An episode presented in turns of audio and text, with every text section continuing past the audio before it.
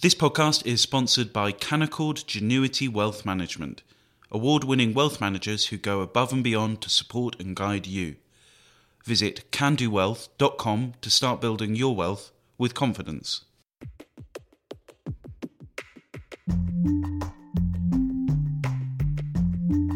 Hello, and welcome to the Edition podcast from The Spectator. Every week, we take a look at some of the most important and intriguing stories from the issue with the writers behind them. I'm Lara Prendergast, The Spectator's executive editor. This week, is the UK dragging its heels when it comes to Ukrainian refugees? Plus, are commodity traders finally finding a moral compass? And finally, how come offal is making a comeback? First up, in this week's cover piece, Kate Andrews and Max Jeffery report back from Calais, where they've been interviewing Ukrainian refugees hoping to make it to Britain. Kate joins me now, along with former MEP Patrick O'Flynn, to discuss the UK's handling of the Ukrainian refugee crisis. Kate, in the magazine this week, you write about your experience in Calais and the mounting pressure on the government to let in more Ukrainian refugees. You got back from Calais this morning. What what was your experience there? So Max Jeffery and our broadcast team and I drove out there on Monday evening. Um, we decided to go out there after Priti Patel told her French counterpart and also the House of Commons that the UK was not turning Ukrainian refugees around. That that was absolutely not happening. That they were indeed welcome. And this didn't seem to add up with the numbers that we're seeing. Didn't seem to add up with the experiences of Ukrainian refugees that were starting to come out in the media.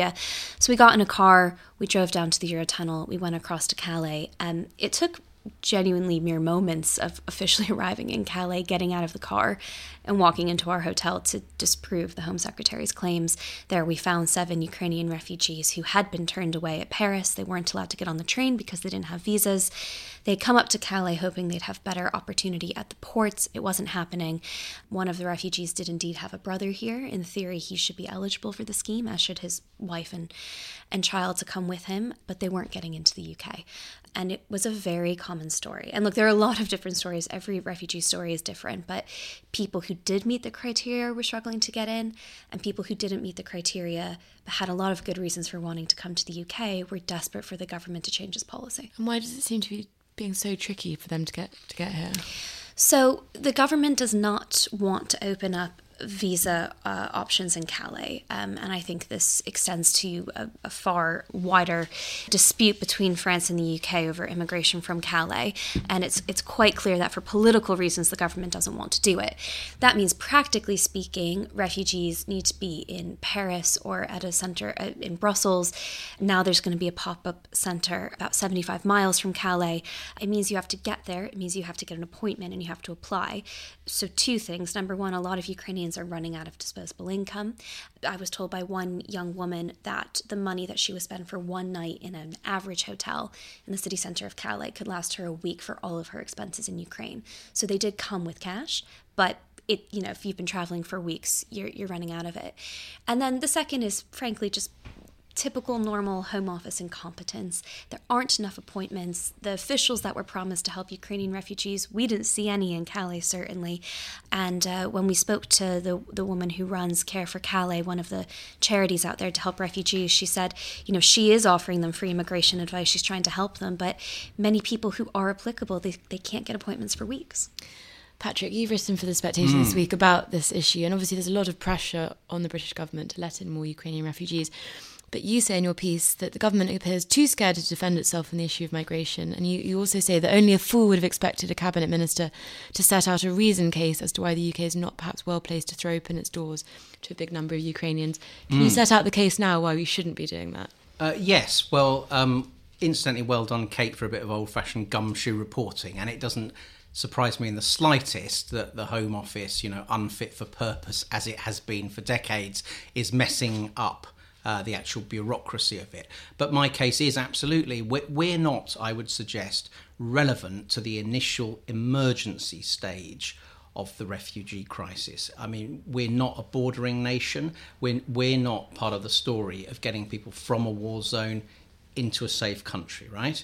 And so it's perfectly reasonable then that, that we set, in any case, being more than a thousand miles away, some requirements. But in actual fact, we are singularly in Europe, I would suggest, ill equipped to handle very large numbers of uh, refugees and asylum seekers from Ukraine. And I, will cite just, just one thing. You know, last year we offered uh, a refuge to 15 to 20,000 uh, Afghans last summer in the middle of the year. 12,000 of those, as of last month, were still in hotels because 300 local authorities that had been enlisted to help source them uh, suitable housing. Uh, despite that effort, there's such a scarcity that they haven't been able to find any. And that's on top of 25,000 what I will call channel hoppers, mainly young men who've tried to play the system to uh, gain uh, entry into Britain by crossing the Channel, uh, knowing that they're you know about one percent risk of ever being deported, uh, despite having no documentation. So they're taking up resources, at least in terms of short-term accommodation, that could have been available to the Ukrainian uh, exodus. Ninety-five percent of those being women and children, but you know. We've accepted these large numbers uh, across the channel for several years now, three years in a row. Those numbers are already increasing this year on last year. We also have a million plus British families on social housing waiting lists. We have three to 5,000 homeless forces veterans, up to 400 of whom are sleeping rough every night. We have the Ministry of Justice preparing reports for uh, ex convicts being released on how to survive living on the streets. So we're in a fantasy land if we think being so far away from the actual war zone and with our housing crisis that, that, that it's a kindness overall, particularly when the, the Zelensky uh, government has said the natural thing is to house people in the t- contiguous countries, many of whom have seen depopulation over the last decade because of the free movement from the A8 countries and, and others across to Western Europe. Much cheaper, much more available housing, much closer to uh, the happy day of being able to return, would be for Britain to support financially uh, refugees within those countries. I wonder what the benefit is. Who are we trying to help? And I suggest some of the liberal establishment are trying to salve their own consciences uh, and they're seeking to privatise the benefit of salving their consciences while socializing the losses and the costs. Uh, and so I think we're, we're like a great aunt who sends you down to the shops with 20p to buy a pint of milk, completely out of touch, completely uh, relegating the needs of the many groups who are already not able to find housing in our country. Kate, what do you make of that argument? So I would disagree that we don't have the space. Last year, two thirds of the seasonal workers who came to work in the UK, roughly 20,000 people, were Ukrainian. So we seem to have space for the fruit pickers when we want them in our economy. I don't think it works to say that we don't have space for Ukrainian refugees. There is no country that is particularly well equipped at the moment, I would argue, post COVID, with finances in absolute tatters, to be able to comfortably, without you know any difficult decision, manage a huge wave of people. So the question is whether or not we have the willpower to do it and whether or not we're willing to have those tough conversations. And I mean, I would be the first to argue that, you know, what can we cut? What can we reprioritize to help the Ukrainian refugees who want to come to the UK? I'm not proposing higher taxes or more borrowing or spending. Maybe this is the moment that we need to look at some of our grandstanding projects and, you know, the fact that we're more interested, it seems, in, in making sure that supermarkets don't offer two for one prices and nanny state initiatives than we are in helping these women and children come to the UK. I think there are areas where we can find this money I personally think that would be a good use of taxpayer money to support these people. I've heard the comments from the Ukrainian ambassador about how at the moment it makes sense to keep as many Ukrainian refugees as possible near their home. I'm not arguing if people want to stay on the border in Poland and Hungary, Romania, that they should be coming here. I'm talking about the people who have actively decided they want to come here. And those are the people we were speaking to in Calais. And they will, for obvious reasons, as you say, Patrick, be in smaller numbers. But what are we going to do with those people? And, and the perspective you know, as I was listening to them, is your entire world has been turned upside down the, every refugee I spoke to, when I said, you know, where would you like to end up? Their first answer wasn't the UK or Germany or France, it was home. They want to go home.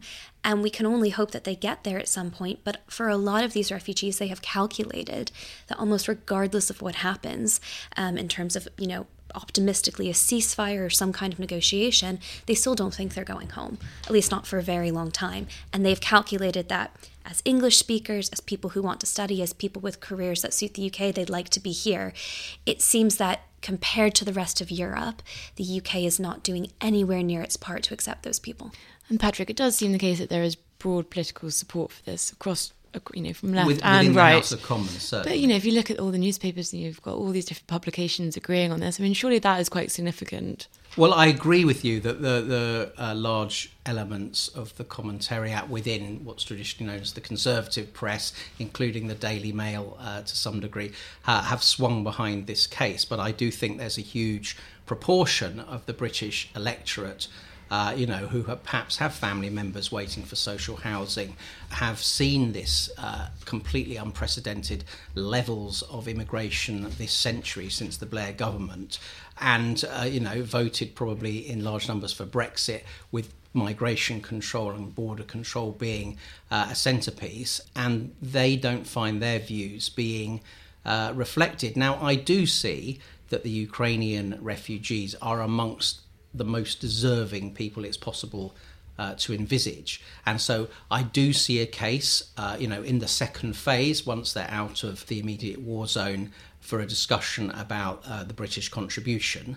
But I don't think we're in a position, as I set out earlier, with our particularly with our housing pressures, also with our our kind of expert caseworker uh, people being overwhelmed as well. I don't think we're in a position to take the channel hoppers to make the offer we've made unlimited to Hong Kong BNO passport holders, and we've had 100,000 visas this year, perhaps another half million to come. No housing allocation planning by any minister. I don't think we're, we're in position to do that. Plus the Af- Afghan influx, plus this influx. I think you know we're, we're cashing checks where there, there's there's not the resources in the account to properly redeem, and I think it's a sort of, as I say, it's it's a conscience salving exercise. We feel disempowered. We want to help.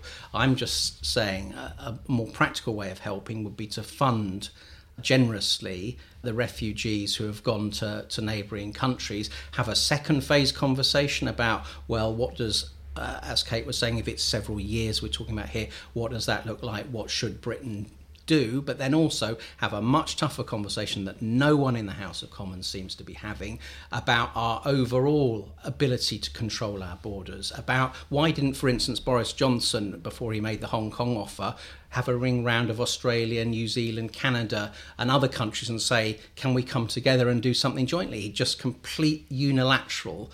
Uh, well, the, the UK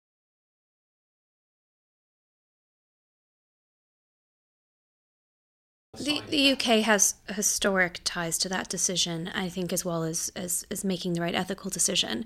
Can I just do a very quick defense of Brexiteers here as well? I, I don't think it is fair to lump Brexiteers in, generally speaking, as the people who wouldn't want the Ukrainian refugees coming to the UK, because if you look at the public polling numbers, it's well over 60% in the UK that are saying they'd like these refugees to come. It, that definitely means there are Brexiteers in that, given the mm. you know famous 52-48 breakdown. Because Brexit was in many for many people in many ways about border control, but it wasn't about limiting numbers. It was about deciding when and under what circumstances we want migrants coming to the country and you know, there's a real debate about that. You have people on the libertarian side of Brexit who would love to open the borders more. You have people on the conservative side who would like to have fewer migrants. But in this case, we're not even talking about migrants, we're talking about refugees. And I just don't believe, actually, that your average Brexiteer looks at the Ukrainian people and sees them as, as a weight or a burden on our society. No, but hang on a minute, Kate. Aren't you also separately advocating uh, that the UK labour market is, is thrown open to uh, asylum seekers? In any event by by pointing out the number, for instance, of job vacancies we have in the economy. So I think you are, are envisaging in you are envisaging, aren't you? uh, a transformative process happening pretty quickly to turn an asylum seeker into an economic migrant. Well, well, we can only hope. I mean, I, I think it's outrageous that in the UK refugees can't work from day one while they're waiting for their official status to come in, because that means the taxpayer ideally wouldn't be paying for them. They would be able to work and, and be an ind- independent person. But I mean, that would create a massive pull factor uh, for, as I uh, use the term probably controversially, channel hopping uh, among among among young men, and that's always been the reason that that uh, demarcation has been down there. You can't. Uh, claim a- job and start working in the UK until you get your refugee status. I must say, I'm I'm not particularly worried about. I mean, as, as somebody who's generally speaking more open to, to immigration, the, the, these aren't concerns I usually have, but particularly right now, uh, with over a million job vacancies and the terrible inflation that this country is suffering, in part because of those labor shortages, I just don't see it being a problem right now that we would have more workers in this country, people who really want to be here as well. Well, Boris Johnson, in his party conference speech, and a few months ago, but my a lot has changed, I acknowledge, made the specific case, and he set it out through the election as well. He's not just going to pull the more immigration lever to address labour shortages. He wants to put pressure on UK employers to train up uh, UK staff. He wants a little bit of upward pressure on wages after so many years of stagnation, too. So there's an awful lot of voters who will be thinking, hang on, this isn't what I signed up for. He did do that. It was economically illiterate at the time, not least because he was implying that shortages can lead to a more prosperous society. It is one thing to talk about how UK employers need to invest in the native workforce, and I completely agree with that. But you know, he was making those remarks just as inflation was starting to tick up. We are now seeing the very real consequences of an economic policy designed on the idea that you have a shortage in the labor force, you have a shortage of supply, and that leads to a more prosperous society. I don't think your average listener right now feels more prosperous. I think they're seeing their energy bills go up, they're seeing the cost of food, the cost of living go up. They're actually probably in a lot of pain because this was never a good idea to begin with. Yeah, but I don't think you'll be helping uh, the working class uh, person very much if you bring in a huge influx uh, of extra labour. That's only going to bid the the market clearing r- rates of wages down in those occupations. And we saw the debate, didn't we, over over road hauliers and Keir Starmer amazingly came out against wage rises for British truckers and called for ten thou- tens of thousands to be brought in uh, under an emergency keep wages down idea from Europe, and that didn't go down terribly well uh, in the Red Wall seas. I don't think it's helpful when the governor of the Bank of England or Keir Starmer or anybody advocates for a keeping wages lower policy. What we are seeing in the labour market right now, um, when it comes to lorry drivers, when it comes to all sorts of positions, is that the British public actually aren't filling them. There are a lot of jobs they either don't want to do or for other circumstances aren't doing, and we are suffering the economic consequences of that. As I said at the start of this, we are more than happy to bring in Ukrainians when they're working in agriculture. We're just not happy to bring them in when they desperately, desperately need us. Um, and I, I don't believe for a moment that we can't actually cope with this or deal with this. We're making a political but also a deeply moral choice right now. And it's very clear to me, looking at the rest of Europe, even looking at the rest of the world, that we are out of line and that we are making the wrong one. Well, I would say to Kate, uh, console yourself, you've already won, because in fact the government is going to bring in tens of thousands, probably hundreds of thousands of Ukrainian uh, refugees, all of whom, virtually all of whom, will be very deserving, but with absolutely no thought to the knock on impact on our overstretched uh, social housing uh, capacity, and no thought as well, well, uh, to the knock on impact on the labour market once refugee status is granted, because labour is not just another inert factor of production. Labour is people, and people need homes.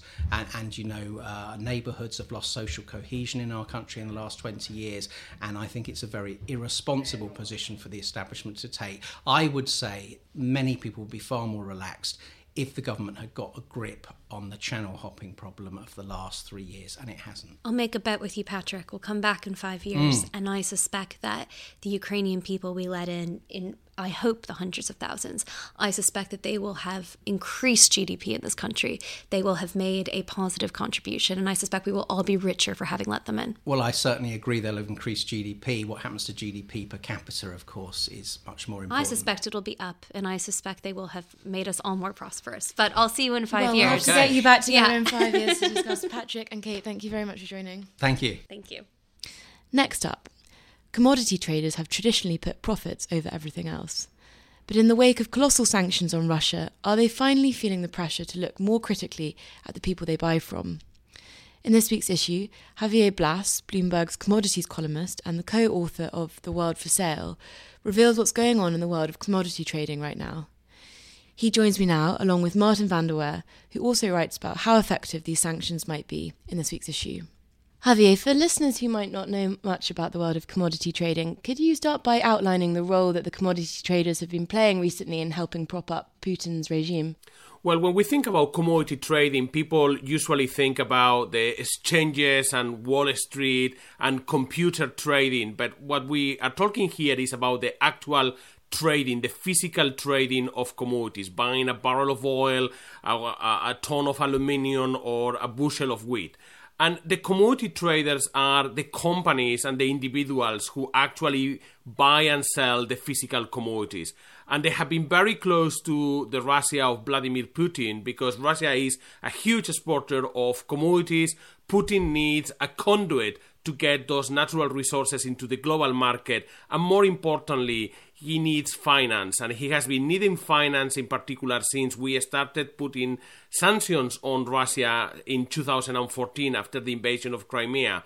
And the commodity traders have been willing to put billions of dollars of their money into Russia and effectively helping the regime of Vladimir Putin. And how have these recent sanctions affected how they approach trading?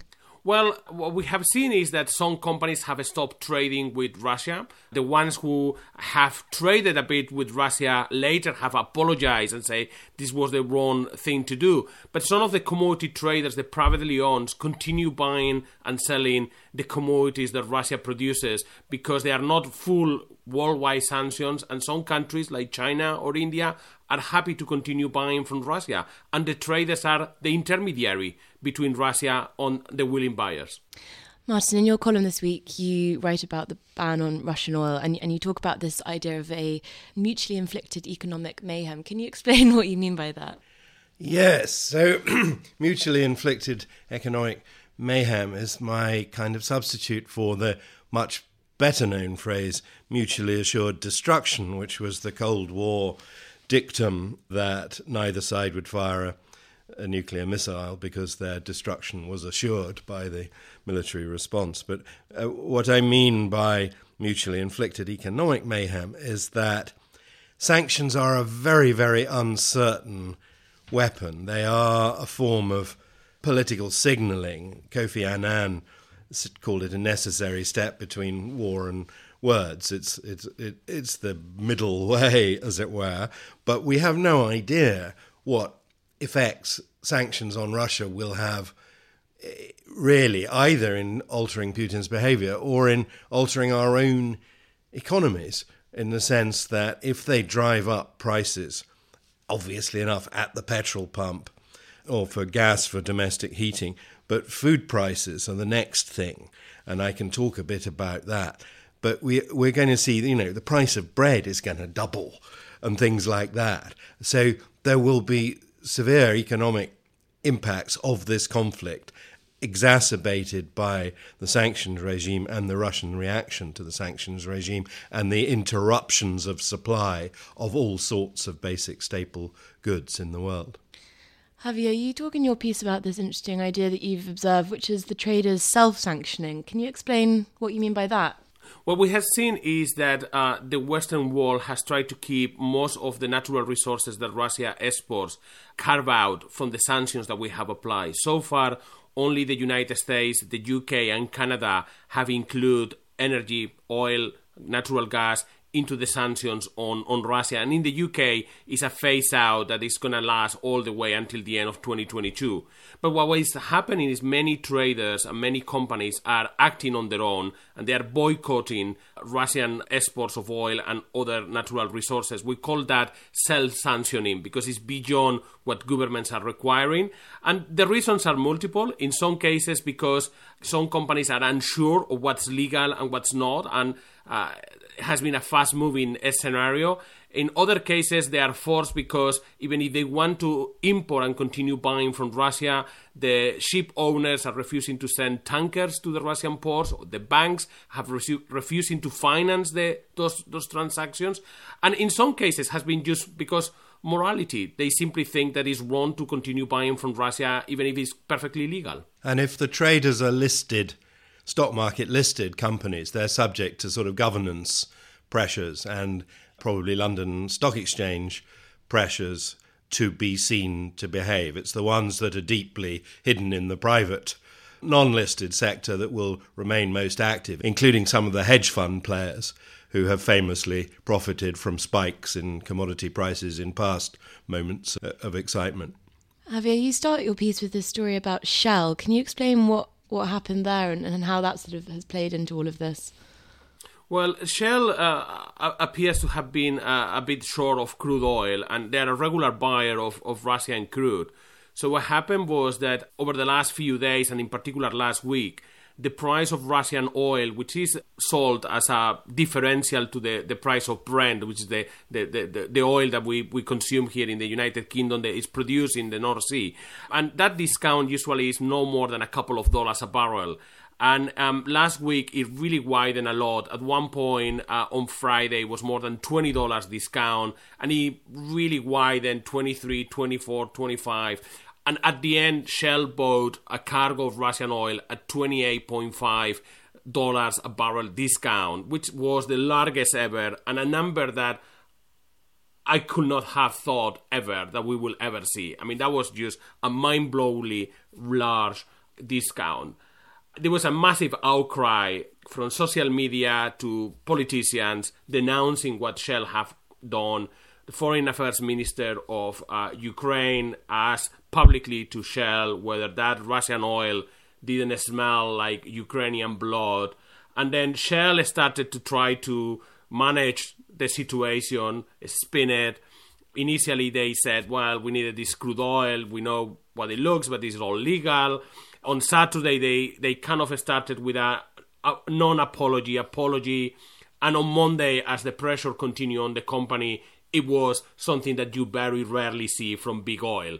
They said not only that it was wrong, but also that they were very sorry and that they would stop buying Russian crude. So we went 180 degrees in the space of five days, and it was massive pressure on the company, in particular from society and the Ukrainian government, that really forced the hand of, of Shell. But I think that at the end they did the right thing, and I, I you know, in many ways, and I criticized the company initially on Friday when they did the, the acquisition, but I, I think that a company that is prepared to publicly say this was the wrong decision and we are sorry it's not something that you see uh, many often seen uh, from a company that is on the FTSE 100. They usually think that they are always right. And it, it's it's only a few days since Shell announced that it was pulling out of its cooperation agreements with Gazprom and the LNG project in Sakhalin and all and all of that, which is clearly a very top level decision. And one suspects somewhere down in the you know in the engine room of Shell, they just were doing this trading, and the top dogs only belatedly realised what had happened and then had to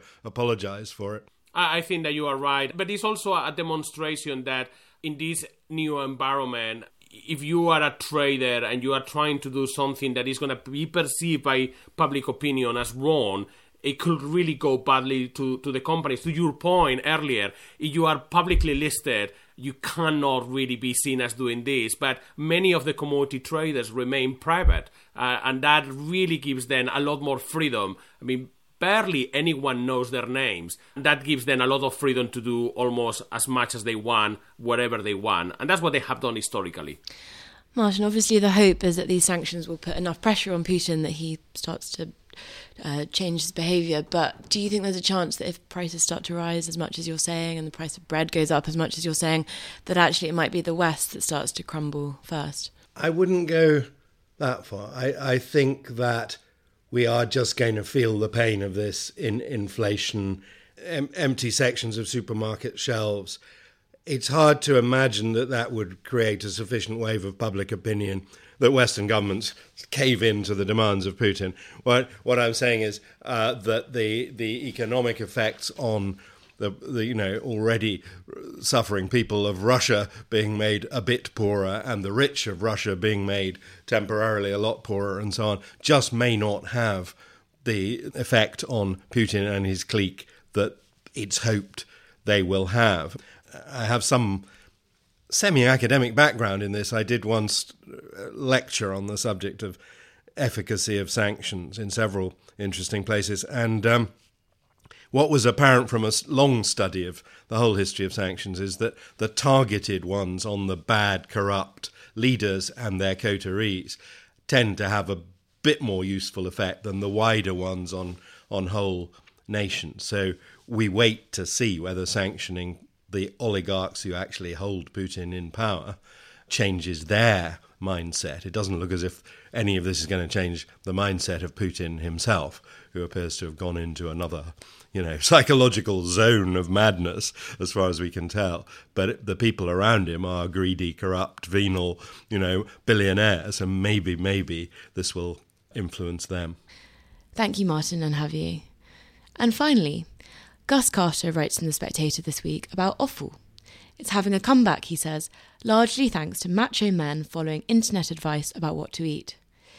He joins Wilmore and myself now, along with Natasha Lawson, the Spectator's designer, who's also a keen organ fan and has even brought in one of her favourite products for us to try.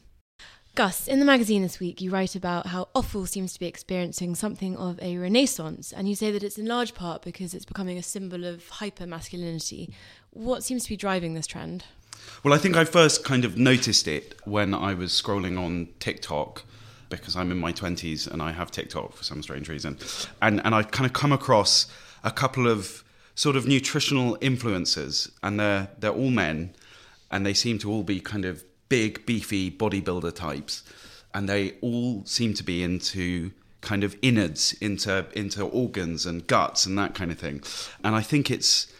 I think a lot of it's to do with like getting access to kind of vitamins and nutrients that you otherwise can't get that they think that you can't get from from vegetables. I mean, they often sound like big toddlers, you know. They're saying, "I don't want my greens. I want I want meat, you know. I want something kind of tasty." Yeah, and I think a lot of it's kind of tied up with masculinity, as you say.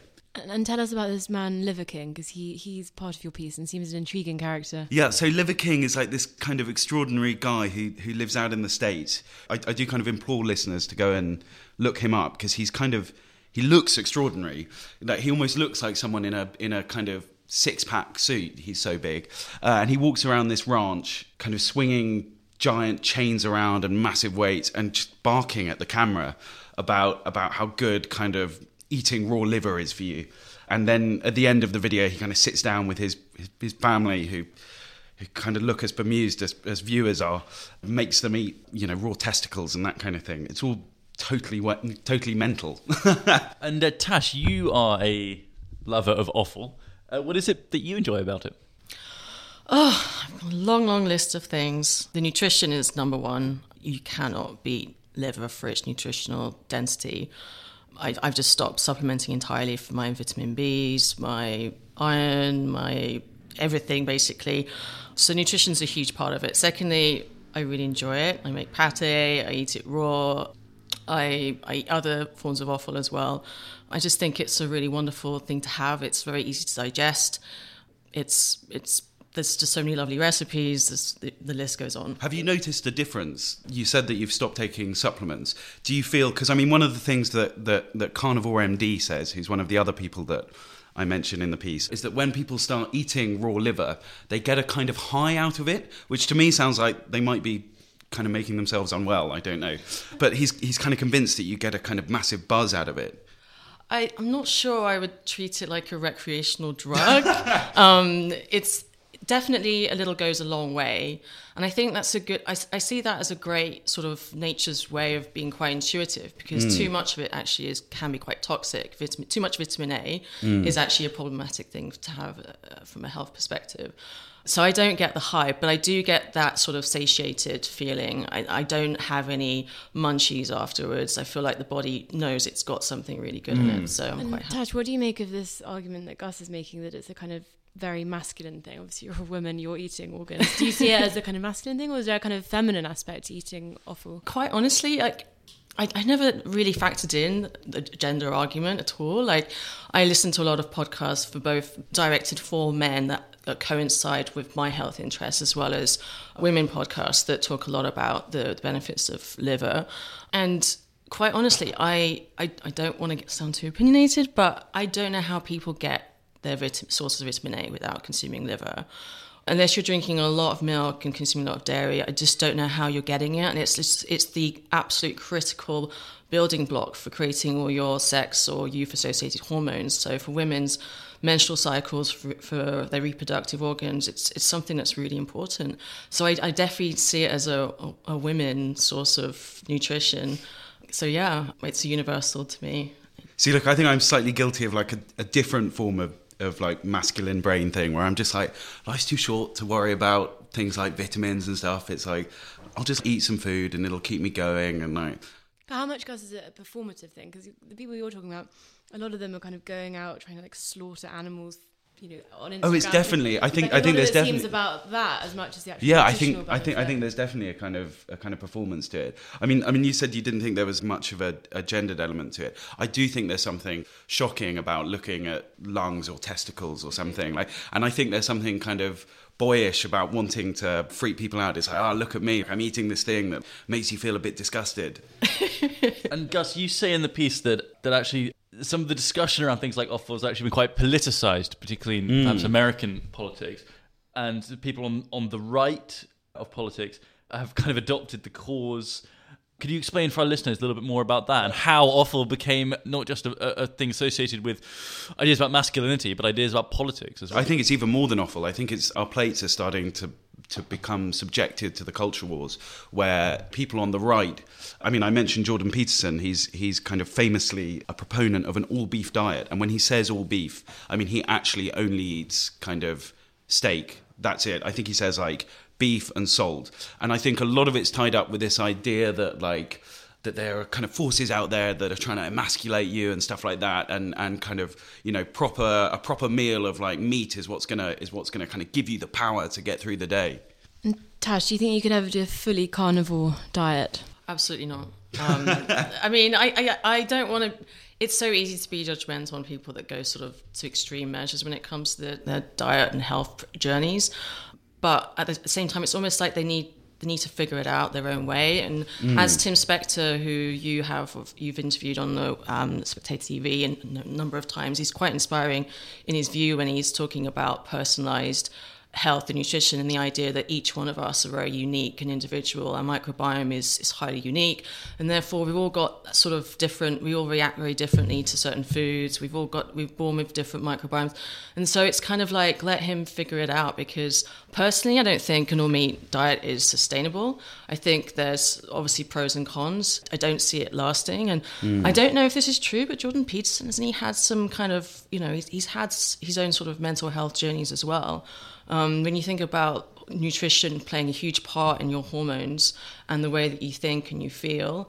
I mean, liver, for example, is absolutely packed with B vitamins. And if you live through a stressful life, like most of us do in the modern day, you're going to be pounding your way through that from stress. So it, it does make me wonder how, how long he's going to go in that journey, but I don't want to judge because I've made I, plenty of mistakes of my own. I am like I think I am. I, I'm I'm kind of in two minds about it. Part of me is quite judgmental about it because I just think it's I think it's kind of a bit weird, and then I also do think it's sort of seductive. You're like, it's it's such a simple answer to to kind of all of life's woes. You know, you'll just eat some liver and you'll be kind of big and manly and and strong. But then it's also totally kind of absurd at the same time.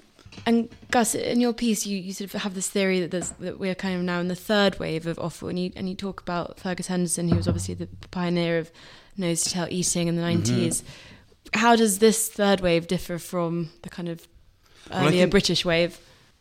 I think the difference really comes. I mean, on the face of it, they look sort of similar because it's about adopting more kind of traditional ways of of eating. Like part of it's about kind of respecting the whole animal, and that does play into some of the kind of the American third wave kind of offal eaters as well.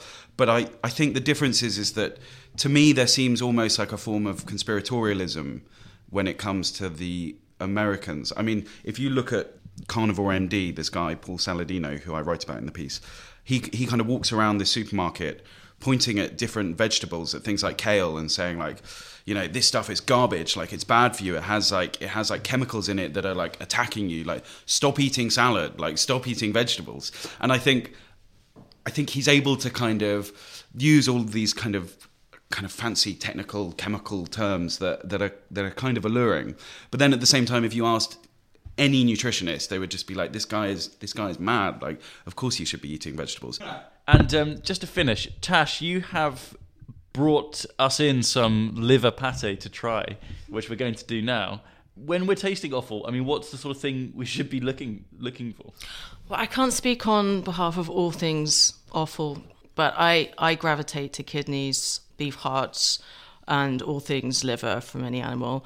I think that there is the conversation about um, organic, grass fed, you know, super healthy, like straight from the farm kind of thing. But there are some studies and some research that verify that liver is so comparatively clean compared to muscles, other sort of parts of the animal. All sorts of things like agricultural chemicals, uh, stress hormones, all those kind of things you don't basically want uh, tend to be absorbed through the muscle parts of the body. So liver is kind of as clean as it gets in terms of toxins. The Tash, other... that's quite good. You know, I was I was slightly scared when you said you were bringing in some homemade liver pate, and actually that was kind of delicious. So oh, thank, thank you. Yes, no, absolutely delicious. Thank Tash, you. Where, just finally, where do you get all these organs from? Do you just go to the butcher? No, uh, there's an online, uh, there's, a, there's like a, a, local farm. It's called Farm to Fork. We order it online, and because it's quite small and localized, what they've got is what they've got. So if they bring in some mutton, we'll order some bits and pieces, and so it's quite a nice way of doing that. And yeah, it's just great to know that you've got something clean that's been ethically sourced, and it's worth the money. And also, organs are so cheap. You mm. compare a fillet steak to a beef heart, and you can't compare it. There's so beef heart's so cheap. It's softer. It's succulent. My husband prepares it just the way he would with fillet steak. You know, pop open. You know, he opens a lovely bottle of Cab Sav. Boom, you've got an amazing meal. Totally melt in your mouth. So see, I can't um, do that. It scares me too much, and I think I'm a massive worse for that. And maybe I should try some beef heart, but um, no, I've stuck with liver thus far. Well, Gus and Tash, thank you very much, and, and Tash, thank you very much for the, for the delicious uh, liver pate. Gus and Natasha, thank you very much. And that's everything this week. As ever, if you've enjoyed the episode, you can subscribe to The Spectator to read everything we've discussed. And if you subscribe today, you'll get a £20 Amazon gift voucher. Just go to spectator.co.uk forward slash voucher. I'm Lara Prendergast, and I do hope you'll join us again next week.